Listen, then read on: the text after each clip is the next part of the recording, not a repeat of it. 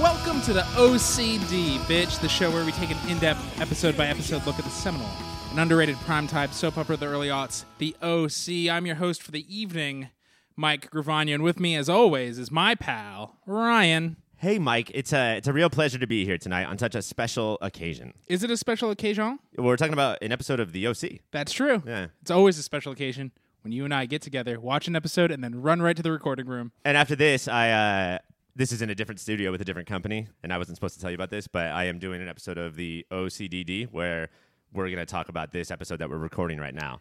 And are you a special guest on that show? Yes, they're, they Oh. Okay. like they got me as a celebrity fill-in. I'm not at, like I wouldn't actually be the host or creator of that show. That would be sad. I know that would be rough. I talk about other people's stuff, not my people's stuff. so you're get they're gonna interview like the the nitty gritty yeah, I'm gonna you know tell them how it works and how we like what a regular day is here at the studio. What what exclusives do you think you're going to give them? Uh, like the type of food that we eat. You know, like the board buys us one giant sandwich every day, and it's delicious. but Mm-hmm. Party sub. We can't cut it up. We can all each take one part. Mm-hmm. You know, and we usually give you all the tomatoes, and you have to eat a six foot sub's worth of tomatoes every day. Sucks is I love tomatoes. Still, I'm now deathly allergic to tomatoes. hold on. You're saying that if you eat too much of something, you then become permanently allergic to it. Yes, Is that how people are allergic to bee stings? Yes. Just way too many bee just stings. too many bee stings. How many bee stings does it take to get allergic to a Tootsie Roll Pop? Seventeen. 17, yeah. That grizzly man, he became allergic to bears because Yes. he was around bears too much. Or at least allergic to getting eaten by bears. Yeah. He died. I'd be fine Yeah. because I've never been around a bear. I barely think they are real. bears or elephants, I think that if you get allergic to them, you go into elephalantic shock. And that's that's rough for you. Mm. It is rough. A lot of things are rough for me right now. Listening to that, maybe that was rough. Oh, OCDD is going to hear a lot about how you're treating me right now. Yeah, how about is this just a bitch sesh for you? yeah, probably. And that's I don't know if that's what they want, but it's what they're going to get. Yeah, are they? What do you think?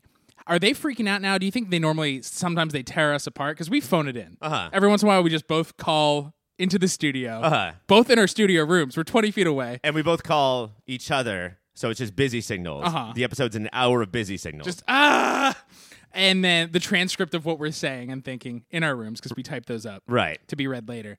Um, so they don't like those. But right now, dude, are they gonna play hardball, Chris Matthews style with you? Are they gonna be easy? What do you think they're freaking out about most? I mean, they keep calling me a celebrity guest, Mm-hmm. and both of those words are very true about me. So I think that they'll go easy. My one fear is that I and I just looked this up. The show OCDD is about the Orange County Daredevil that is running around, and so I don't know if they care about what I have to say at all, unless they think that I am the one, the only Orange County Daredevil. Is there like a mutual friend? They're like, oh, the OCD guy. I know how I could get him. Yeah. and they did no research, Right. Like good podcasters, because we're not. We can't all be Sarah Koenig. Sarah yeah. Koenig. making a Murdoch. Sorry, Ugh. Like Rupert, is she responsible for his career? like Matt Murdoch, you fat Murdoch. See, you said Doch Ch, the German. Oh, not you heard Doc, the you heard the, the, Irish. inflection I made. I Yes. apologize. I apologize to you and then all the people who get offended because of Thank you. Uh-huh. Thank you. I think it's most of us these days. Tyler, the guy who plays Superman on the CW. Uh huh. What's his name? Don't make me say it. I heard somebody say it uh, on a superhero hour a few weeks back, and I Yeah. was like, "Oh, because it is not Ho Chi Minh? Wait, is that what you thought? No, wow, because it's Hawklin. Everybody I would see those letters and say that's Hawklin. it's Hocklin. But uh, I'm surprised you even got the Tyler right. Twirler, there you go. Twirler Hawklin. I gotta go pee in the toilet. He does not like that. He's asking me to stop numerous times. On the Tyler is bad enough, but in the In toilet, the that's toiler. where, where. What are you doing? Is he asleep? I hope. It's a saw situation, like most of my celebrities' guests.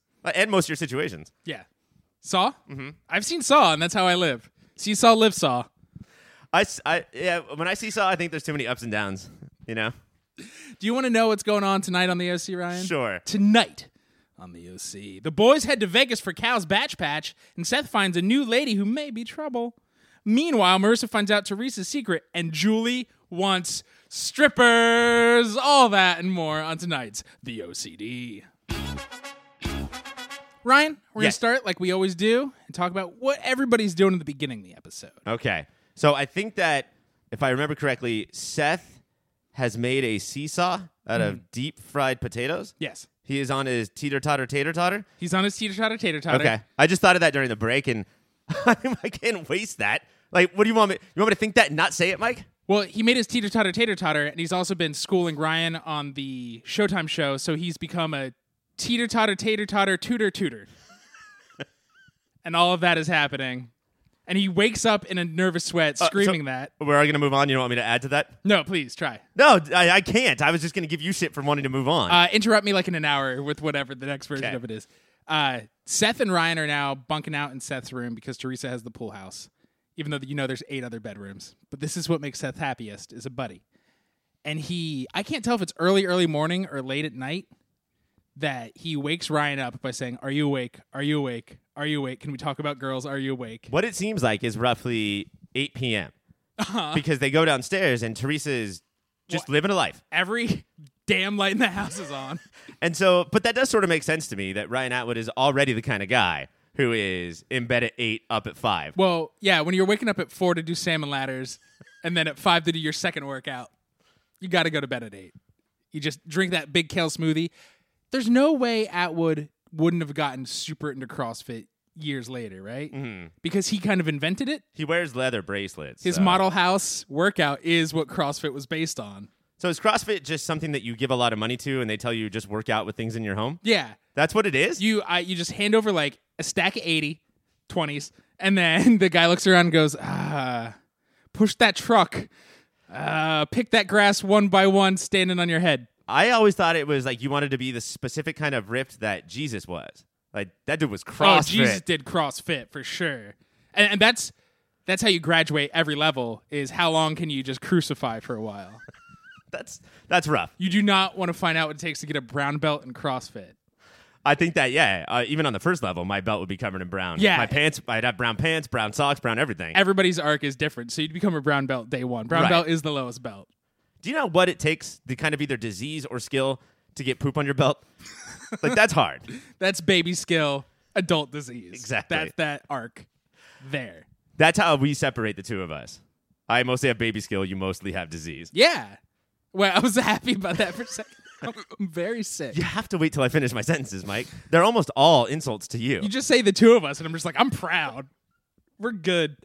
So yeah, they wake up. Teresa is she just keeps screaming about her bakery. I'm working at a bakery, though we never see. Maybe some bakeries serve food. I would call it a cafe. I Yeah. don't know if I'm picking nits. It's closer to a cat. No, I think that we could spend probably six, seven minutes on this. Uh, it's definitely closer to a cafe. Also, Little Miss uh, didn't graduate high school, 17 years old, with no work experience. You work at a bakery. That's pretty cool. Yeah. You should not be complaining. though eleven this dollars a market- day in tips is crazy low. Yeah, that's not great. For Newport, is it because they they smell chino on her? Which is her perfume. Um, you need you're you're gonna need some more experience before you get one of those uh, restaurants on PCH jobs. So work at the Yes. bakery for a little bit. Yeah. Take your 82 cent tips and Turn it into eighty-two dollar tips. get get that resume a rolling. So she's just wide awake because it's eight p.m.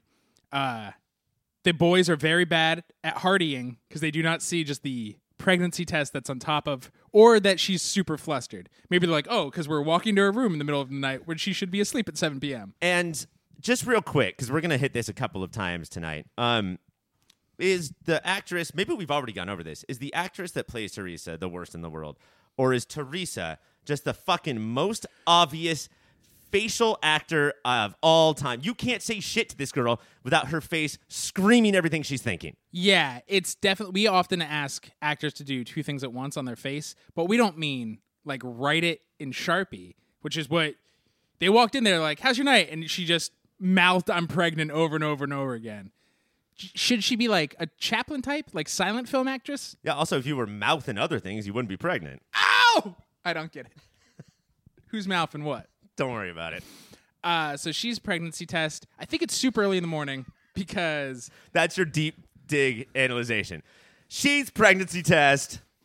I think it is analyzing because I don't. That's subtextual. Nowhere in the film is it shown. You know, maybe if she did more analyzing, she wouldn't be pregnant. I don't get it. No, yeah, it's fine. They go in the breakfast nook, and Sandy and Kirsten are there cooking dinner because that's what time it is. And I who brings up the Vegas? I don't remember how. Suddenly they're all just Sandy loves the Vegas. This is a new part of Sandy Cohen. Yes. Were you surprised? Surprising, yeah, because well, I think that there may be a couple of ways to do the Vegas. Um, Sandy may have only done it as an affluent Newportian, and so he knows. You know, it's like golf courses and penthouses and high stakes mahjong. Uh, whereas we don't really go to the Vegas anymore because when we did it, we were broke Yeah. and it was you know uh, giving hand jobs in the back of alleys and a a ton of time at a strip club, Barfing on strippers in the back of alleys. barfing on strippers in the back of alleys. uh, I don't know. The way the glint in his eye lets you know he's dirtbagged some Vegas. You think so? I think so. And that Bronxian comes out in him, and he's just like, I want to play quarters in the streets, not high end mahjong. This is street level mahjong. Which that's where you play, but like there's a rat that's a dealer. Uh huh. It's Rizzo. He's hitting on hard times. When was the last Muppet movie you saw Rizzo in? Also, he's walking here. He is always walking here, and that's him and Sandy relate. All New Yorkers are always walking here. They don't believe in fossil fuel Who is driving all these transport. cars if all New Yorkers are always walking here? Michiganders. Ah, god damn it. And they but they bitch they're like they're just here for Times Square, which I have to walk here. so Julie, to punish Cal for having a secret bachelor party, makes him take his grandson who is underage, his second grandson who he hates who is underage, Well, he hates both of them. his but son-in-law who he hates, her ex-husband who he really hates who has now at this point fucked both of his daughters, because just like Cal. because uh, Julie has the real power, even though Cal has the power. she says, "You have to do this," and he just goes, Uh, but I think too that uh, throughout this episode we learned that Cal isn't has never been great at things. Yeah. and has trumped his way through life, or he's down on the rocks. What do you call Uh-huh. it? "He's down on the rocks." He's on the rocks, which means he's not neat. Both of those are true. Um, and so he he's kind of being sloppy because he just doesn't want He's to desperate. get caught. You Yeah. know, he is he's being sneaky until we grease all this shit so people don't get suspicious. That's not a good play, I've never Cal. gone out of town with you and then try to sneak away from you the whole time. That's gonna You're doubling down on suspicions there. right. Well, plus we do that uh, baby Bjorn handle or like way of traveling. Yeah. So one Baby- of us is always attached to the other. Uh, Ryan tells Marissa about. Everybody acts like Vegas is the red light district of Amsterdam. Mm. And maybe we really do Vegas wrong because I have never known it to be that. But and may, is this the most high school thing this show has ever done? Is that the girls freak out that the boys are going to Vegas, like they're just going to automatically get everybody pregnant? I guess. I mean, it, I would say that it's half they're going to party a whole bunch and like cheat on us, which Mm-hmm. is ridiculous because again, they are like 15 or 16 years old. Of course, they should be cheating on everybody. Although in the world of the show where they ac- actually are 15 or 16 and look like this as opposed to just talking about how the actors are actually older, they could get away with a lot in Vegas. If Uh-huh. They you look like do. that, yeah. I mean, It- everything slides by that happens. you uh, if you go to gamble and you look like that, and we did this, we were we looked older than we were when we were their age. Mostly because of weight stuff. you're you're gambling on like machines or something that you can't get busted for and you're hoping for a specific kind of win Uh-huh. you don't want to lose all your money but there's also a win that's too high that now you can't keep your money so you want like just give me uh, uh, for every dollar i put in like give me back a dollar fifty that's it if you if you get the hundred thousand dollars now you're fucked That's also what the casinos one is what you just explained. Just Right. enough to keep them going for fucking hours. Yeah, so uh, it all works out. The other half of that, besides them cheating, is uh, unfair fun levels. Uh-huh. Like I think that's a little bit about what they're complaining about is like that sucks, and this is the same thing with Julie too. I think Julie is the only one. She's mature enough to articulate it, where the 15 year olds are not. They don't even know why they're bothered yet. Plus, it's awesome for Julie because she sort of knows she lives in the world of this show, Uh-huh. and so she can say something like, "I want a huge bachelorette party tomorrow," and it can just Tomorrow. happen. Well, at this point, other than when the show demands Kirsten says she hates Julie, the way they talk, it's the easiest breeziest of the two of them talking to anybody. At- At some point, the actresses had to have become best friends because I, when the two of them are hanging out, I'm delighted Mm-hmm. now because they hate Newport in different ways, but together. And they know their odd couple role because she's like bottomless margaritas and all the dick I could dong, and Kirsten's like, well, but she knows she's supposed to say well three times and then throw her hands up and be like, we'll see. Like sort of a crappy genie. Yeah. Um, the other thing that the two of them do great is that they drop their facade, their Newport Mm-hmm. facades, to a certain level. They do not get real with each other because they don't want the other one to know. it's the best kind of friend. Yeah, but it's mu- they drop the facades much more than if those other noopsies were around. Right, And I word. think that is impressive as an actress. Yeah, for, yeah, yeah, that you can have those layers. Uh, one of my favorite OC lines, and funny, and it lets you forget how evil Julie is. Uh, and I kind of wish we lived in an alternate world where Julie was just a Kimmy Gibbler, not the villain. Because Kirsten says, "Julie, we are smart, sophisticated women. We don't need naked strangers to be entertained." And she, without a beat, she goes, "I'm not as smart as you." Fuck yeah, that's the best OC joke they've ever had. because that's a facade to drop for a lot of girls, for a lot of noopsies rather. Julie would like them to think that she's as smart as they are, but she's not as smart as Kirsten. Everyone knows it. Why keep it up? Real quick though, um, Gibbler is a two-syllable word. Please do not add that third syllable again. Gibbler. That's gross to me. Like that makes me nauseous. Please don't say Kimmy Gibbler again. That's how my people do it. You throw a hand up in the middle and go Gibbler. Your people being idiots. idiots uh, from Italy. The other super OC line and figuring out Seth finally, I think the more like m- the more Marissa makes fun of him lovingly, I think the show gets that he is not charming, that he is dumb. He thinks he's funny, but the world does not because he is Sandy's son. Uh, he was talking to Summer, and it is very serious, but he's not super selfish. Seth, right here, he says, even though you ignore me in the halls and haven't been returning my calls, I did not mean to rhyme there, and that got me. Most Seth's joke are dumb, but that fucking nailed it. Yeah. Did this episode also have the pudding line? Yes. Okay, so that's a Seth thing that you're right. That one was good because it felt very natural. But then there's the other type of Seth thing where now we're up against it. Like putting doing that pudding thing is good. Yeah. You're as an actor, you're adding stuff to the dialogue, but oh, this is getting real Sethy right now. It feels like he did it once, and then the next time they did it, he was like, "I'll double down." Just in case you haven't seen this episode in 15 years, um, Seth brings up pudding and he talks about how much he loves the word and then just says it over and over Pudding. again. Pudding. And he's Pudding. He's big. Like he talks Yeah. about that Jay Leno Uh-huh. boyfriend, Danny. But Seth does also have a bigness to him. well, that's why he hates Danny. You hate what you are. That's why you hate me. you hate what you are. So just before we move on, setting up. Teresa is saving money to move to Atlanta. We heard she has a cousin there, and I like. At first, I was mad at the cousin, and then I went, "That tracks." Uh, her cousin's like, "Hey, you can come live here. Pay your own way. You can definitely live in my house, but you cannot freeload." That's a good family relationship instead of saying, For "Come sure. here," and then throwing things at the person when they don't help out. One, um, I think that I I'd like to think that I have open arms to my family, but I rarely have an extra eight hundred bucks for somebody's travel. Uh, and two, it sets a precedent. Mm-hmm. Here are the limits of what you can expect from me. I love limits. Just open, bold limits. So when everybody's moving, the boys are Seth is going to sell his boat or uh, give her a thousand dollars to help. Marissa's raising money, and Ryan's like, "Oh, count cards again." I guess we're supposed to remember he used to be able to count cards. So that's where everybody's at. But we can't just go. We can't. These kids can't just go to the Vegas. No, We have to have a whole plan. It's not like an Ocean's Eleven heist plan, but it, they Not quite. They're going to make on this trip uh, almost like little Cal Juniors. They have a whole plan where they're going to raise all this money to uh, pay for Teresa's baby travel, abortion, something. And Marissa and Seth definitely have the motivation because it gets Teresa the fuck out Mm-hmm. of Dodge. and then the person they love could be there. Uh, let's when we come back, we're gonna dig into Teresa and Marissa. So we jumped ahead a little because we went from nobody knowing Teresa's pregnant to everybody knowing and figuring out ways to raise money. The way she figures out is Marissa and Teresa bond every once in a while because why not? Be friends with your boyfriend's ex girlfriend who lives with him. Everybody's fine with that situation. I've learned it's not good to not tell your significant other that one of your roommates used to be somebody you dated because it will only be way, way worse. So just truth. Say, hey, the Cohens took her in, which is gibberish for most people, but makes sense for Ryan.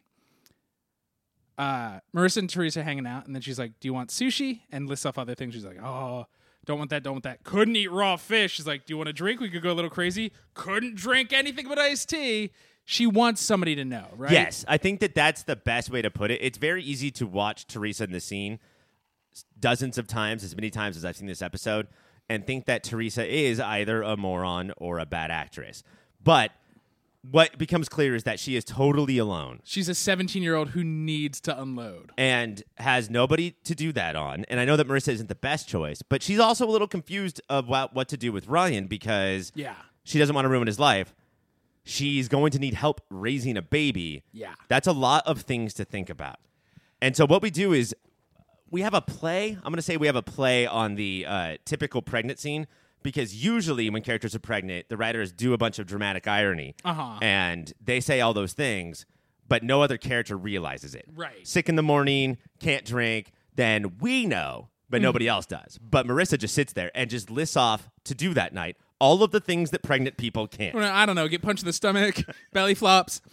Uh, and Marissa says, does the, what are you pregnant? And goes, no, wait, you're pregnant. Uh, and then Teresa starts to talk. And then Marissa cuts her off and goes, hey, if you don't want to talk about it, she obviously did. And then Teresa just railroads. So obvious. Marissa now is the one who does not want to talk about it. Also flipping that normal pregnancy scene in the soap. I thought it was handled really well, I guess- writing wise. maybe the dramatic irony is that uh, we get to have we get to let Teresa unload on uh, Marissa's front, and maybe if Teresa wa got unloaded on her front more often, she wouldn't be pregnant. Um, I but don't get it. we know because we're OC viewers that this is not Eddie's fucking baby.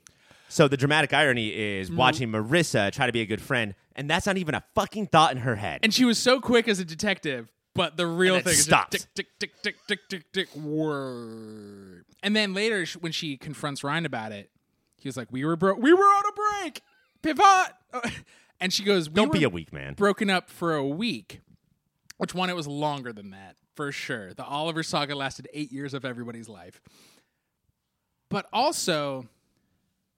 At what point? So three weeks, it's okay. A year later, it's okay. When are you allowed to get your rocks off with somebody else when you fucking break up with somebody? So we are going to do this. We're going to have the Ross Geller conversation. I just look. I know he's a weak man. I know that. I'm not Team Ross for many things. I stand this all day. Yeah, I mean, I think that uh, I would do it almost right away because uh, if I got dumped, or even if I was the dumpy, I should have probably, or if I was the dumper, Mm-hmm. uh, I probably should have been the dumpy. That's usually how it works in my life. I should have been broken up with, but Right. instead I tried to Years like before. pre-strike. Um, and I usually go for it right away because I don't know how to process pain or anything. And Nobody this says is a that way. in pop culture or in the talk about this. It's like, well, it just happened. That's why he did it. Right.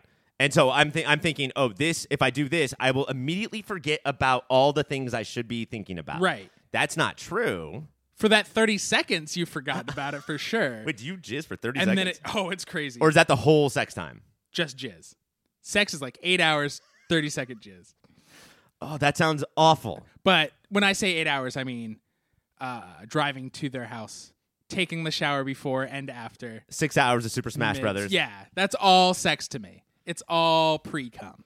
I wonder though if they're doing another thing too, which is Chino people handle things different than Newport people Uh huh. because Because they're like, Newport has reps to protect. s- so far we found out that uh, Seth is a virgin. I guess that makes sense. Summer was a virgin Mm-hmm. before Seth, and Marissa only recently had sex when the show started to her long-term boyfriend. They were all, eh, but when Seth talks about sex with Ryan, Ryan's like, "Yeah, I've done it.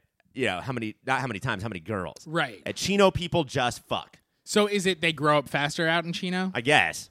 But Newport definitely the kids want to be adult but don't act adult. Yes. Which is insane bullshit. Yes. Th- That is not true, show. But that is what they're Kids trying to fuck do. is- everywhere. Uh, we're, I think this is a, as far as sex goes, a right side, wrong side of the track situation. Interesting. So save it till it's special, and ch- but Chino, they're just throwing it out there. Yeah. It's, it's a thing to do. Chino's boring. One of the things we can do is fuck. damn straight. When And the other thing, too, that you have to remember is um, they had done it before, Ryan and Teresa. And I think that always Mm-hmm. it was makes, all escapism. Yes. Yeah, it always makes sex easier because it's not even cheating if you've done it before. sort of uh, like at any point people don't there's most people don't like like they don't brag about how long their list is that's a Right. very small percentage a lot of people you know that's not a big deal and to not have to go through all of the typical wooing that having Right. sex for the first time you just get to naturally feel comfortable Plus, first time sex, even if you have had sex with a bunch of people, is always awful. yeah it sucks and so this is this is no big deal When people are mad, when people are anti Ross, I still want to dig into this. I'm glad you side with me. That you do not want to pivot from this conversation No. Uh, I want to dig in, dig on. Uh, what the fuck does a break mean if it doesn't? There's because I think break is a nothing. It's I'm too much of a coward to say we're broken up. eh, I want, but I want to leave you on the back burner. What the fuck else does a break mean? because you're too much of a coward to say there is no break, there's only break up, and then you use the break to fuck someone else, even though it, while keeping her in your clutches. So break up, do or do not. There is Right. no break. exactly. That's what I'm saying. You agree? Fuck you. No break? Uh, yeah, I Should mean, we take a break? but I d- no, we can't now because I'm gonna go fuck someone. Uh, Could Just be on another podcast for ten minutes. I do think there's people have this thing with time, right? The same thing with mourning. You must mourn for whatever so- society dictates. Otherwise, you never cared about that person for a single second in your life. Um, but with a breakup, the same thing as mourning. But then also, break sort of means we are spending time alone, not with other people. I guess because I have done that. I do believe in that, but I don't call that a break. If you need time by yourself, I need to figure my shit out. I think just with all of this, and I know this is a lot to ask from TV, but I guess in the real life, communicate what you actually mean with your goddamn words. Don't expect the person to read your mind. Yeah, I mean, but then also, like, is it okay for someone to say, I personally, I from you want a break. So now it's sort of done because you can't talk me out of it. And I, while we're on break, have decided that you cannot, you have to do these things that I say. Well, then, as the I on the other side of the negotiation table can either say, if I want it to glass, be like, okay, that sucks, but I'll do it, or say, nah, we done. Oh, so you can retort and Yeah. continue a conversation. Art of the deal, baby. Oh, gross. I don't just run away and go, what does it mean to my friends? And you only win if somebody else loses. Art of the deal. Is there more in Teresa or in Marissa? No, I Should mean, we take a break? yeah, why don't we. Take a break! And when we come back, talk about the bachelorette party. For one to know the story of the bachelorette party, you have to backtrack a little to the start of one Haley, one Summer, and one Marissa. Binge watching, before that was a phrase, The Valley. And Haley hates that. And that talking about specifically what you were specifically talking about, Ryan, the fun quotient. One fun to another fun. Ha- Julie and Haley, even though they hate each other, are very similar, which is maybe why they hate each other. Uh, she thinks, "Isn't it bullshit? We're sitting here watching the Valley while our boys are in Vegas." and there's a scotch. I think Haley's being pretty cool, but there's probably a scotch of Haley saying, "Isn't it bullshit that uh, my two bestest besties are high school juniors? This is how I spend my life." Well, Haley, everybody else who's your age wants to beat the shit out of you with brass knuckles. Wow, you like the things that you're saying are specific in a lot of ways that you don't even mean, and don't say that sentence again. Hit home. Uh, but it was adorable. This is the kind of if it was a sitcom that went heavy, we'd see more of this. I really enjoyed this. It, it's weird. It took. 26 episodes for weird mix-ups of people to be together finally. Yeah. Well, also, if we were on a show, and I'm not saying that I want to be, but if we were on a show that uh, didn't have to have nonstop fucking craziness, Uh-huh. you know, these three girls could hang out. Uh, and I think the biggest problem over Haley's age is that a lot of stories that Haley has, and she has a lot of stories, is if she tells her current stories, it's about Marissa's dad. Oh, and you we get know? to that Yeah. because Summer starts asking, talk about how her dad doesn't like Seth, and the other girls are weighing in. And Haley's like, Your dad should never approve of the person you're banging. You think my dad approves of Jimmy Cooper? The man's a felon. And then Marissa's like, Uh. And then she does not stop. She says, Plus, if your dad approves, the sex isn't any good. Was that an overshare? One, it was, Haley. double whammy. Two, his kid. You're babysitting, essentially. But I think that one, I do think that she's right. Maybe not at Haley's age, but definitely at Summer and Marissa's age. You know, uh, people should not approve of your boyfriend. Right. Um, two, especially if the reasoning is he's nervous. yes, There's so many reasons to disapprove of somebody. the big thing that we did there, and maybe this was all that Haley, or I'm sorry, Summer needed to hear, is that finally Summer had to like face what she's doing. Right. Because we talked about this in our last episode, and she comes to a conclusion later on in this episode. But fucking Summer, knock the fuck off. This Mm-hmm. Yeah. is ridiculous. This is absurd. When Haley's saying what you're doing absurd, and it's not because you're having table manners and eating with a napkin, it's E- absurd. even if you're going up to your dad, like even if you're understanding of the fact that your dad thinks that most dudes are below you, that's cool. But how about this conversation with your dad?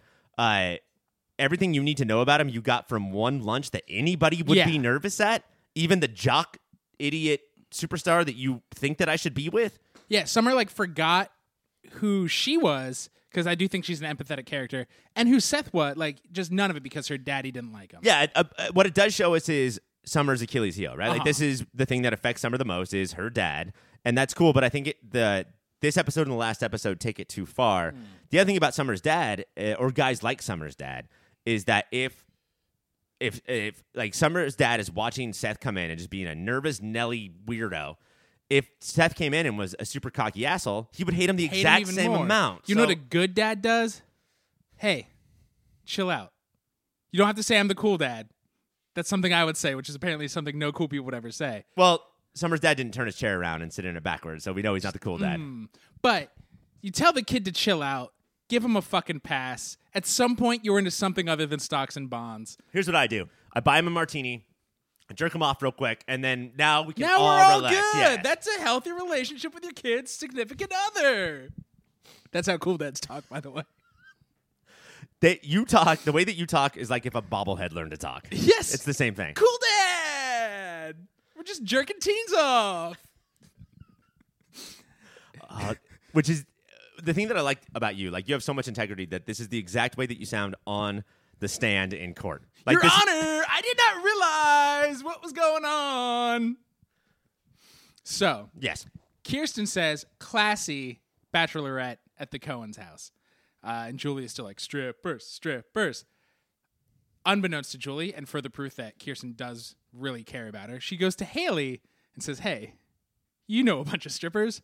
Bring some of them to my house, please. Now, if you were in Haley's position, are you taking offense at this, or are you like, yeah, eh, we're all good at our own things? No, yeah, we're all. Th- I'm just glad to be included. Somebody's asking me for help. It's so rare that my skill set gets to be here. Do you want a gram? And you know Haley was packing that too. Oh, and for Some sure. of the noobsies were like, "Well, it is a bachelorette party." The other thing too that I understand uh, from Juku, aside from her uh, love of fireman dick, is classy bachelorette party from Kirsten is going to look the same as every party they have every night. Except less. n- The, the quotient of people will fall down. No dudes, no teenagers to punch each other into the pool. So it's only the noobsies who you hate. Come on, man. Yeah, I don't want that shit. Can't we go to Palm Springs at least? I mean, if you're saying I'd rather go to Palm Springs than this party, that's this party has problems. It's it's just so normal. That is just a Friday night at the Cohens. right. So a you classy gotta Friday. shake it up. Get those firemen who have the opening line of "Is it hot in here? Or is it just me?" I just want to be able to say that once without laughter and snot coming out of people's noses. A slightly less classy Cohen party is what Cheeto puffs instead of the crunchies, Uh huh. Just the fucking bucket o puffs. and everyone gets their own bucket. It's Edward Bucket O Puff Hands. Uh huh. You have to tape them to your hands. you can't pee. until But then every- it just turn you turn into Rock'em Sock'em robots. Just bonk bonk. but your hands are clean. That's the problem with eating a bucket of Yeah, I mean, your Cheetos. face is covered in cheesy paste. you look like Donald Trump, author of Art of the Deal. Part of the deal. I refuse to do a Trump impression. I'm just gonna growl it. frequently. Trump. Yeah. That's a lot like your uh, Tom Likas, by the way. It's my Tom Likas. It's any gross older dude. It's uh, stripper DJs. Summer's dad. Say, Seth, how you doing today? Have a martini. Eat this breadstick. Let me jerk you off. What are we doing out there? It's Seth and Summer's dad in the morning. He doesn't even know his own name. I understand that, and I don't understand how we don't know his name, but he doesn't even know his name. Reginald, It's probably Reginald. probably goddamned Reginald. He in. There's no way he hasn't had business dealings with Caleb, right? well, no, he's a surgeon. He's like a real person. Oh, okay. I ignored it. I saw a suit, and I don't fucking pay attention to suits, man. a suit and salt and pepper hair. Like Yeah. once you get to a certain age, you move what out of whatever career, at least in Newport, Yeah. out of whatever career you're in into shady business dealings. Right. Art of the deal. He's dressed like it. Blue shirt, white collar. I assume. Was that look ever hip? Is it Gordon Gecko? yeah, and uh, NFL owners. It looks so sleazy. yeah, But that there's no way just innately sleazy, right? There's just been so many sleazeballs who dress like that. I think it's just hard for dudes to be flashy. Like Mm-hmm. they have to peacock with their terrible sexist attitudes because their clothes are so dumb. Not because there's other reasons, Mm-hmm. but that's the form of like looking, you know, separate from everybody else is blue shirt, white collar, or blue collar, white shirt. That's the Oh, wild bunch. You can't have blue collar. Then people will think that you Ooh, are. look yeah, at this blue collar. I know you guy. can't. I don't that- care that his suit costs more than my house. He's blue collar. Should plumbers have to wear blue shirts with white collars? Yes.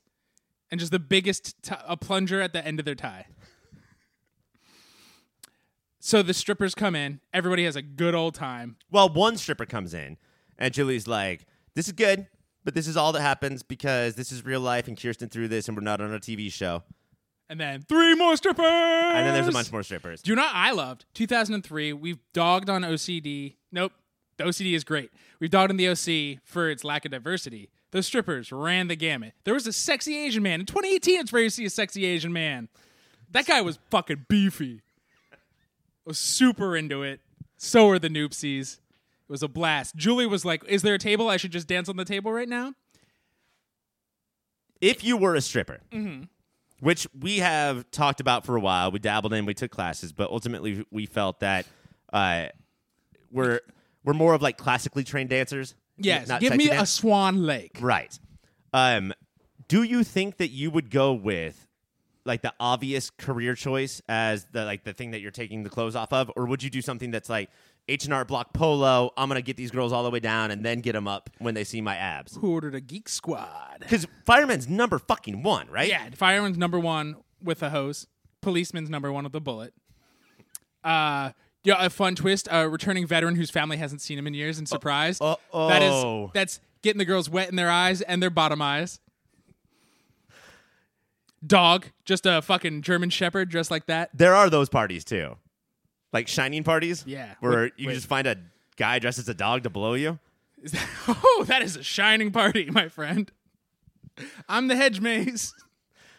Uh, but yeah, like fireman is definitely Yeah. the go-to, Stock. and for good reason.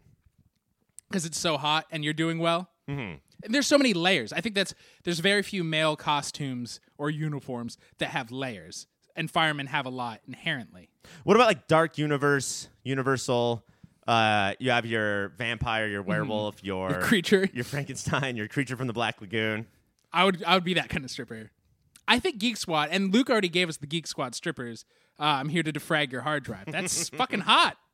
And you get that tiny car to drive around in. Yeah. Boop boop. And you know what tiny car means? Big old dick. I'm not gonna be coy. I'm a stripper. Yeah, that's true. All those weird things that you say at work at your normal job, now you, when you say them, they're fine. Now it makes sense. Do we have to take a break and then get, wrap up this party? No, let's do it real quick. Wrap it up. So Julie's dancing. I love Kiki set this up, but still calls Sandy and just delightfully like exasperated, but like there are four firefighters stripping on our tables, She calls she calls up her husband and she says, "Oh my god, Sandy, they're dancing." and he, I went. They're the best couple ever. Uh, he's just like, ha. That's hilarious. I'm in Vegas and your dad sucks. And this gets me to my Sandy wisdom because I've been around a lot of these people Mm-hmm. uh, that dance for money. That's why I'm so good at not judging them. Um, Sandy, but Sandy wisdom, Sandy's wisdom is correct. Keep them off the furniture. Yeah. Like th- their their uh, dirty butt cheek should not hit any of my couches. Because they're they're sweaty. I don't care how much glitter's on that butt. That's a sweaty ass crack. Oh no, glitter does not keep butts clean. You can't choose like should I use the toilet paper or the glitter? No, I've tried. It's just double itchy. double itchy that way. So wait, hold on. That's itchy from your unwiped butt, and then also the glitter. Glitter That's itchy. the double. Yes. Yeah. Uh, coal miners also get that kind of itchy butthole from the silica dust. The stripper, the main stripper, who I thought was Dax Shepard, he just might be a Dax type.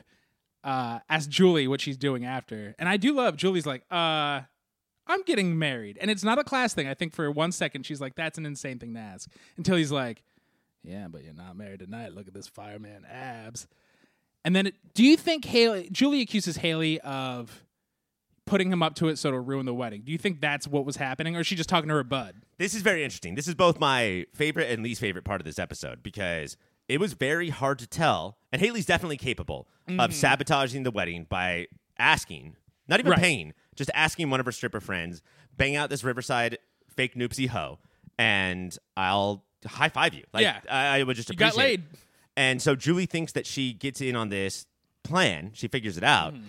uh, when she hears that Haley set up all the strippers. But when she confronts Haley, Haley genuinely does not know what she talks about. Is Haley doing a good job of covering it up? This isn't that show. She would be. You, we would know. I think it was a plan. Right. She smirks because I do think Julie laid all her cards on Yes. the table. Because in order to accuse Haley of that, Julie also has to say, I was about to fuck that guy. Look at all the cash in my hand I would have paid your friend. Um, and she has as much cash in her hand, five hundred dollars, as Summer just carries around. We'll get to that later. Um, but then, so that's that was an interesting part. Like, I don't know if Julie's right or not. But then we get to I think what is the worst part of the episode, which is the Haley and Julie slap fight. You're a bitch. You're a bitch. Throw in the pool. Jeffrey, which is not a stripper's name, it should be Dax. Joffrey. Joffrey might be a stripper, but honey, you're a whore. That's a hilarious line, but then Yes. slap fight, slap fight, pool. They call each other. I think Julie says, uh, "Shut up, bitch," Mm-hmm. and then Haley says, "Don't call me a bitch, bitch." And then Julie's like, "Don't don't call me a bitch, bitch. You're a bitch, bitch." All the way home. Uh, and then going into the pool. Maybe I've watched too much OC. Too many recently, pools. But this felt like a quota they had to hit. You know. And it hit the quota. Also hit our have another one, Kirsten, because she even she's like quota and just poured more champagne to watch them fight. Uh-huh. I the whole time I was like, well, somebody could drown. I don't belong on TV. I'm concerned with dumb things. Well, these girls, at least in Newport, they do two things before a fight. They take off their earrings, they put on their water wings, and then they dive in. I love safety that. first. They remember the safety first rap. Take off the earrings, put on your water rings, fight, fight, bitch, bitch, fight, fight, bitch. But man, can you imagine going to your father's wedding, Mm-hmm. uh, thinking that you just got in a slap fight, bitch fight, pool fight with the bride? That's got to be the most awkward thing that happens before the wedding, Mike. I'll see you that and raise you. Can you imagine going to your ex wife's wedding knowing you had just punched out the groom the night before? We're bleeding into other storylines Yeah, and I- into other episodes. I was trying to set you up with a perfect segue into a break in the next segment. oh, we but, should uh, take a yeah, break. okay. Let's get to the boys in Vegas. They roll out of the douchiest Guy Fieri red flaming limo at the Hard Rock Hotel. Which, to be fair, at the time, was that cool or has that always been terrible? The Hard Rock? I think it used to be cool. That limo. Let's No. start with the limo. Always douchey. It seems if Seth was a real guy, or if Seth was us, because we used to be Seth, you would do that mockingly. But at Right. no point did Seth wink, which means the show writers just thought this was cool at the time. I gotta say though, and I think that I am confident saying this because h- we're so cool that even us knocking us back a peg leaves us still super cool. We that's the kind of thing that we would do, ironically, but the amount that we enjoyed it and how much Uh-huh. we think everyone around us like thinks we're cool Suckers. would probably override the irony. I'm wearing all this Ed Hardy for a year, ironically. Uh, they roll into the. Uh, Seth apparently stole his granddad's credit card, changed the hotel reservations for seven people, and got the penthouse of the Hard Rock. You got the penthouse. Penthouse, which means the concierge is there to greet you and give you tours. Uh, you have a bowling alley in. I have to assume this is real. I think the Hard Rock, like, fronted the money for this episode. We definitely have to talk about that. Who paid more for this episode? The city of Vegas, who was big, had, like this was the kickoff of their uh, uh, what happens in Vegas stays in Vegas campaign. okay. Las Vegas paid more, or the Hard Rock paid more, or neither one, and the OC just blew a chance to make a lot of money. Not that one. I think Vegas PR went in hard, and Hard Rock covered most of it. That's my guess. Two, all they have to do is talk up the Hard Rock and say, you know what happens, in Vegas stays in Vegas. I do love Vegas's new campaign, which is like, we're not sleazy. You can hang out alone or with your family. The Grand Canyon's right here. Yeah, and if you and if you pause the episode halfway through, Vegas seems a little dirty until you realize that one, most of the shitty stuff that happens is uh, on the underground. Uh-huh. Vegas does not condone that. And two, don't. Why would you pause the episode halfway through? Finish it. And by by the end, Vegas is just like you know. We thought we were in a lot of trouble, but the city of Vegas not only didn't get us in that trouble, but saved us because it's wonderful. right. Thanks, Captain Vegas. Get those ruffians out of there. so I do think that the answer is D, I guess, both, because as great as Vegas looks at the end of this, I mean, there are lines where uh, Cal's like, "Uh, I thought we were going to Caesars. And six people at the same time in unison say, like, "Ce- uh, Caesar's Palace is for old people. The Hard Rock Hotel and Yeah. Casino is the greatest place you can go. But I- Bowling alley. because Cal is so rich. It's not Caesars is for the wealthy older people. Hard Old Rock is school. for wealthy younger people. And like all the Who's peop- watching the OC, though, Mike? all the locals are like, "Ooh, Hard Rock penthouse, you must have money." Slobbing the knob of the Hard Rock hotel. Slopping the knob of the Hard Rock Hotel. Oh, because we're at the intro to the uh, Hard Rock Casino. Uh-huh. uh, we should get to musical moment. Yes. Although there are many songs, I think that this one is a slam dunk because what we have here, I don't know if you remember this, is the premiere, the highly publicized premiere of a Beastie Boys song. Check, check, check, check, check, check, check it out. Wait, that was the premiere? This was the premiere, and it did not debut. Like the album was still months away. Whoa. But or I think Oh. it might have been a greatest hits album where this was the only new song. Uh-huh. And the OC really pumped up the fact that this was on there. Great for the OC. Great, uh, bad for the Beastie Boys. I don't know what's going on, but the song appears twice heavily. Yes, that is. I agree. It, it's a great like montage, jumping Song. around, energetic song for Yes. sure. The only lines I know are "Check it out," and I checked that hard rock out. Mm-hmm. What else could I do? The song was demanding I check, check, check, check, check, check it out. When was that? I know it played a second time. Was it a different montage? Yeah, just later on. It wasn't like seedier montage And time. I don't know if do you have to pay money twice, or like once you buy the rights to a song for an episode, can you just use it as often as you want? that that has to be in the negotiations. This is why people come to the OCD. Like, I want to know the behind Contracts, the scenes business. contracts. People love contracts and wheelings and dealings. Part of the deal. But I am old enough to remember it in the commercial. Like tune into this week's episode of the OC debuting the new Beastie Boys song. Mm-hmm. And this was right at and this is why it's hard for me to know does this make the OC cool? Does this make the Beastie Boys lame? Because this is right in the in the in between of the OC on the up and up and the Beastie Boys is like, We're still here, Yeah. remember? I they probably both felt good about it. I'm fine with it. And, and, you know, now in 2018, we don't use that term sellout anymore. No. So now we can just say it's great. And that really hurt Real Big Fish. That was like their number two song, and now we just don't even use that term. Yeah, it's true. So they, they just bleep it when they play it live. They also sang check check check check check check it out. Oh, the ska cover of that's a lot of fun. So the boys, uh, the young ones, who get carded instantly, and she's like, "It'd be a shame if something happened to your hotel room," because she's smart. Uh, she's the one person in the world who knows they're underage and treats them as such. Uh, have decided, that, well, we'll just wander around and figure out how to make money. There's more than one casino, and the the adults, Jimmy is, who knows? Jimmy's just eating lobster alone in every buffet he can get his hands on. And Cal and Sandy are playing some sort of live action Wile E. Coyote Roadrunner where Cal is constantly trying to get out from Sandy's thumb to go make a shady business deal. And Sandy's like, I smell trouble and finds him. And Sandy at this point isn't for sure.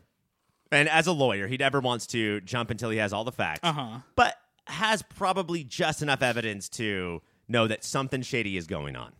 And it, yeah, he just, I love, Sandy just walks in and is like, I got facts. He's a hardcore narc detective lawyer. He's got facts and he's got Cal. Like Yeah. it's always a good idea to look at Cal. Jimmy being Jimmy is like, who gives a shit? Cal's an asshole, but we got our money got and our nothing money. else matters. Let's run. I'm going to go bet it all on black. and it but it doesn't feel like one of the big differences between Sandy and uh, Jimmy is that it's not like Jimmy or I'm sorry, Sandy wants more money. He just doesn't like the injustice. You know, like doesn't want to let anybody get away for better or worse. That's how Sandy is. Yeah, it's injustice and a nose for the story. Like he just he wants to lay it all out there. And, and Cal's up to something. Sandy's more than loving his wife and son. He loves fucking spoken Cal's wheels. So he finds out about the secret dinner. Shows up with apparently this dude owns all of Southern California coastline except the one restaurant. Hey, everyone knows what it's like to own uh, two of the greens, but not the middle green, and you want to build some goddamn hotels. and what I love about Sandy is normally he like pushes people's buttons, and backs off. He just keeps hitting the gas at this dinner. He just is like, well, we had a partner who dropped out because he went behind. Like he just lays it all out, and he never says Cal. It's the whole I say enough, and then your reaction lets the guy know what's up. This reminded me of um, Sandy overhearing a conversation between Julie and a different noopsie at a coffee shop. Uh Uh-huh. And sat down at their table. Right. ate their food and was very Power move. brazen. Yes, It- it's. I think that's such a powerful food. Eat other people's food in front of them, uh, and it, I think it takes two things: one, ton of chutzpah, uh, and two, there is a little charm that you need Mm-hmm. because if you or I or a normal person did this, we would look like a fucking psychopath. You have to be charming the person who doesn't really know you. Right. So this guy is interested in Sandy because although this is insane that somebody who is not dressed for this restaurant just No. sits down and starts talking, Sandy is able to do it in a way where it is not it's crazy, but also I think I'm going to keep listening to this guy. And because he, he's like, here's a story, and just like lays out a yarn. yeah, he's also very interesting. Most people are like, here's a story. Uh, the other day, no wait, two days ago. Uh, Who was there? well, oh man, was it? Uh, I can't remember. I well, hold on. I was listening to the Beastie Boys. and you're trying to fuck the other person over, but the security is coming in. They're like, Yeah. boring story, get out of here. That's the other thing that uh, TV and movie characters always know how to do is security is this far X far away, so this is how much time I have. So things are crumbling for Cal because Sandy's fucking him that way. Cal, they were also talking about the future, and Cal's like, "Oh, I bought a house," uh, and Sandy's like, "For who?" And he's like, "Well, Marissa's moving in with us," and Sandy's like, "What the fuck?" Because Jimmy's gonna buy a house. So going back to before, Sandy's upset because he got played. Right? Cal Cal paid five million dollars for this property. He's going to sell it to Robert Duvall. Covington uh, for hundred million dollars. Right. So he kept Sandy and Jimmy from getting their liquor license, and then paid them more than they thought it was worth to get so much more. So much more. And even then, I think that Jimmy would be okay hearing that. Jimmy would be like, hey, man, people are shady. I know that. So this is all fine. Except that he's also stealing Jimmy's daughter. The reason Jimmy wants to buy a house, he does. He sold fucking Caitlyn forever ago. He does not give a shit about Caitlyn, but he's about to steal Marissa from him. The one reason he has to go on, and then Jimmy, fucking. Jimmy can't Jimmy. Like Jimmy is so mad he's no longer Jimmying. He goes up and punches Cal right in the fucking eye. So Sandy claims he was about to punch him. I'm not sure if that's true, I don't think so. but Jimmy lays him the fuck out in that way that only happens on TV where uh, I can't get up from that. That was so good of a punch. Yeah. Like that was such a good punch. Right in the eye, no permanent damage, perfect shiner. Uh, one thing I was wondering though is this uh, like a little like analogy or whatever that the show is doing. Um, the show takes place in a certain area of the world, and now we have Caleb going from like upright to down. Now he's south. Now he's Southern Cal, which is where the OC is. Was that all a thing they were doing? Do you think? I don't know. But that was so Cal. That was so Thank you. fucking Cal to just lay down there and lay it all out for everybody. Hey man, if you want to buy a car, go see Cal. So now, at, now we've established the fact that uh, Cal's daughter, Uh-huh. the daughter of the groom, has now beat up or tried Yes. to beat up the bride.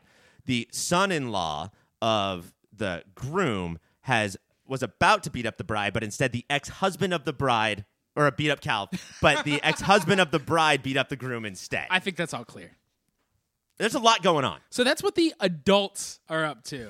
That's how you would be adult. What are the boys up to? Checking out that poolside pool. Yeah, I can't believe I'm just now realizing it, but all of the adults in this episode were children, and I can't believe how adult the children were. Yeah, they. I'm going to just count cards and help out a friend with a baby, like you do. Uh, the most unrealistic thing in any OC episode is they're by a Vegas pool and people are in it instead of just dancing near it while you and me and other fat friends are just hovering in the pool, being like, "Why is nobody in this pool with us?" Most Vegas pools are uh, hundreds of people around the pool drunk as shit while one toddler drowns at the bottom. Come on, guys. That's you can talk that toddler. Uh, while they're sitting in the pool, a girl with a book walks up and says, "I need to kiss you." And Seth goes, "What?" And then she kisses him hard, uh, because the guy is looking for her. And Summer calls right then, and she goes, "I need to kiss you again," which is not true. If you've already established you're with these people who are guests, you don't need to do it again. That was a power move. She knew Summer was on the phone and kissed Seth again. because these two are marks. Yes, Wait, Let's just lay it all out. We're not Let's we're lay it not all narrators. We're not trying to tell a story. This girl who comes up, they're talking about like uh, it's time to move on. We should hook up. We should party. And then a uh, smoke show runs up, kisses Seth right on the mouth, so the security guards don't kick her out of the pool. Uh, and it turns out that she actually, we find this out later, is a prostitute. yes. Okay. who leads them to a she said she lies and says she's a college student leads them to a high You stakes can be both, Mike. Don't That's be an true. asshole. uh, high stakes a lot of people are doing it in the school's libraries now Oh yeah. uh, i mean according to the internet pornhub uh, the she leads them to a high stakes dirty poker game and ryan wins some money and then they leave and this is the one flash of shitty seth in a while is ryan's up he's like we got teresa's money and seth's like keep playing just keep playing because i need to get that dick wet which is a weird thing to yell at your friend in the middle of a bar right. but instead, they go back to the penthouse because she has friends and tries to hit him, hit on him hard. And Summer barges in because I'm assuming she flew. She didn't do that five hour drive. Maybe yeah. She uh, flew with five hundred dollars in her pocket. if you have five hundred dollars in your tiny fifteen year old purse, you can probably also afford plane tickets. For sure. And that's only an hour. Yeah. We should go to Vegas now. Right. See uh, ya. Just hang out the Grand Canyon. Take a spa. So it's hard to know when this hooker uh, really chose them at, to be marks. Like, did she really just need to get around security and kiss them and thought it would be over? Or, and then found out that they should be marks when she found out they had the Hard Rock penthouse? Was it the entire time? I think the penthouse because she couldn't have known that they looked like country mouses. They were looking around slackjawed, saying we should hook up and or win a bunch of money. So it all maybe a little bit of a mark, and then she kept going all in. one of the things I really liked about this episode is that Seth and Ryan are so established that they all like anything in the world. You can just you know that Ryan is good at, even if you've never heard about Mm-hmm. it before, or Seth is good at. And so gambling, cards, poker, right? We were talking about how he's good at counting cards, which you Right. don't do in poker. But I mean, he's he's a kid from the wrong side of the tracks from Chino. I'm sure he's good at He's poker. watched Rounders at Timer 14. Right. If somebody threw him a uh, spray paint can, he's good at Oh, ta- he can tag. he, can for tag sure. it up. Can he beatbox? You know he can. So I actually do buy that, and it's a good way to get around a scene or two where we have to learn that he learned how to play poker from some uncle or whatever. Mm-hmm. What I bought less was Trucker Hat, who is his opponent the entire day Uh-huh. for both sessions of villain. poker, um, y- getting mad at him for winning. Right. This is not the old west. People win; they just but they win definitely treat it like it was the. but they treat it like the old west. And then Ryan coming up with the plan, he borrows money from Ah. the girl. Says, uh, "I need more money because I lured him into a trap by Right. purposefully losing all my money because I won so much before, and now he feels Now he's a confident, and, huckster. and I'm going to take it all." Do you buy that? That seems like a risky plan. Yeah. A I mean, gamble, if a- you will. Oh, they listen to Kenny Loggins. I'm just showing all my cards. You got to know when to hold them. But Ryan, you also got to know when to fold them. I uh, honestly, at a real table, don't do that. If you take one of your cards and you fold it in half, people are going to freak. Don't bend the cards. Look at the football. Look at the football. Don't be that guy. Uh, yeah. Be- oh, so the reason they go back is the skeevy guy who's in everything, Yes. little redhead, scrawny ginger. The Ben Mendelsohn of that Uh, the generation. human rat. Uh, I like that guy a lot. It sucks that his, but he does not look tough. But he's like, you gotta give me five grand. You might know him as the guy who got Jason Street into Murder Ball on Friday Night Lights. He's on all of our favorite shows for an episode. Please don't say Oliver, but yes. Uh, and so they go back, and that's why they owe five fucking grand for hanging out. today. It's weird. I, I've never pimped, but it's so weird to be like, you owe me this money because you hung out. Be like, well, one, we didn't sleep together. Two, no contracts are signed. Three, call my lawyer, dad. Why didn't he stop and do that? Because, well, one, the uh, obvious answer is TV show. Sure. But uh, the other answer is two, um, you can see that these are kids and muscle, it- like, they don't want to get the shit kicked out of them. Right. And I think that when people like Seth and Ryan are intimidated, like, I think this guy has the ability to intimidate, not just like, I'm going to give you a black eye, like Cal just got. I'm gonna take a I'm gonna take a fingernail off. Mm-hmm. Right. You pound know. of flesh. Yeah. A pound of fingernail. This is gross ass fingernail. Let him take it. Fine. Thank you. All of this leads, the whole episode leads to the sweetest line of Sandy to Kirsten. And I guess they have a 5 a.m. flight because she's still asleep. And she's like, I thought you loved the Vegas because he's like, I love being home. And he's like, Well, I love the Vegas because it makes me so happy to see you again. I don't think he means it, but every husband should say that every once in a while. As a person though, as like two people who have been to Vegas a million times, I do believe that that is a large part of going to Vegas is because eventually you get to leave Vegas and it, that is come the back. best feeling. My eyes aren't dry anymore. No fucking Elvis is screaming Viva Las Vegas. You don't have the uh, Trisket cracker boogers. Oh. You're not covered with uh, the uh, prostitute cards that you're handed Yeah. every second in Vegas. You're not covered in Triscuit crackers that your friend poured on you while you're sleeping. People who don't go to Vegas a lot uh, don't understand that hookers are both for sex and a collectible baseball card system where you can see if you can get the whole set. I just just I, one more pack and I know I can do it. Do you have awards to give out? Awards, yes, I do. Give me it. We done musical moment. We've done Sandy Wisdom. Oh, my Sandy Wisdom was uh, when he's on the phone with Kiki and t- they're talking about their respective crazy nights. She's like, there was a drunken fight, and he was like, Haley and Julie. He just instantly knew who. She said two words. So your Sandy wisdom that you're passing on to our audience is always know. that Always know who's Haley gonna and fight. Julie were in a fight. That's fucking weird and bad. Uh, my orange couture uh, is one person, one character threatens another character with, uh, if you don't do what I say, I will show everyone the picture of you wearing culottes. Usually with orange, What's a culotte? I don't know. Usually with uh, Orange Couture, it's like, what did they wear? Uh-huh. But this one is like, if you wear culottes in Orange County, and I think what they are, it's like uh, if you cut a, s- a dress up the middle and then sewed it together. So it's like big MC Hammer Oh. dress leg pants. which are back in style two years ago. Okay, good. Good for culottes. Uh, my orange couture is pool fight clothes. If you're living in OC, you're gonna get thrown in that pool and be dripping wet in nice ass clothes. I would always have my phone in my hand ready to throw to the side of the pool because Yeah. every party, I'm going in that fucking pool. I know when the future hit is in high school. I pushed a year before I pushed somebody in the pool and it was hilarious. A year later, I pushed somebody in the pool and everyone got real mad at me because a phone died. Mm-hmm. How was I supposed to know? Also, they died. So, Well, yeah, I couldn't swim. Do you have a comic connection? yeah, Comic Connection is their fake ID names. One name I recognize, which is CB Sobolski, who back then was a Marvel writer and is now today the Marvel editor in chief. Whoa. And that was a little bit controversial, Mike. I don't know if you know about this, but uh, it was a little bit weird because one never wrote a good book. That that doesn't mean that he's not a good editor in chief. Could be a good leader. But yeah, I mean, he- maybe he's good at decisions, but never a good writer. Always like that hacky middle ground kind of, you know, how even though they have five good writers, they still have to produce 40 comics. Uh-huh. And so you hire a bunch of Sobolskis. Uh, but people were surprised when he became editor in chief because uh, there was a controversy like 10 years ago where they hired a new writer that uh, it was like stories, I think, about Wolverine in Japan. Uh-huh. And they hired a Japanese writer to write it. But what it wa- actually was was CB Sobolski, who gave himself a, himself a Japanese Oh, name yeah. and didn't tell anybody that he was ghostwriting, or not ghostwriting, Lion. had a nom de plume that uh, was Japanese, which would make them more accurate, I guess.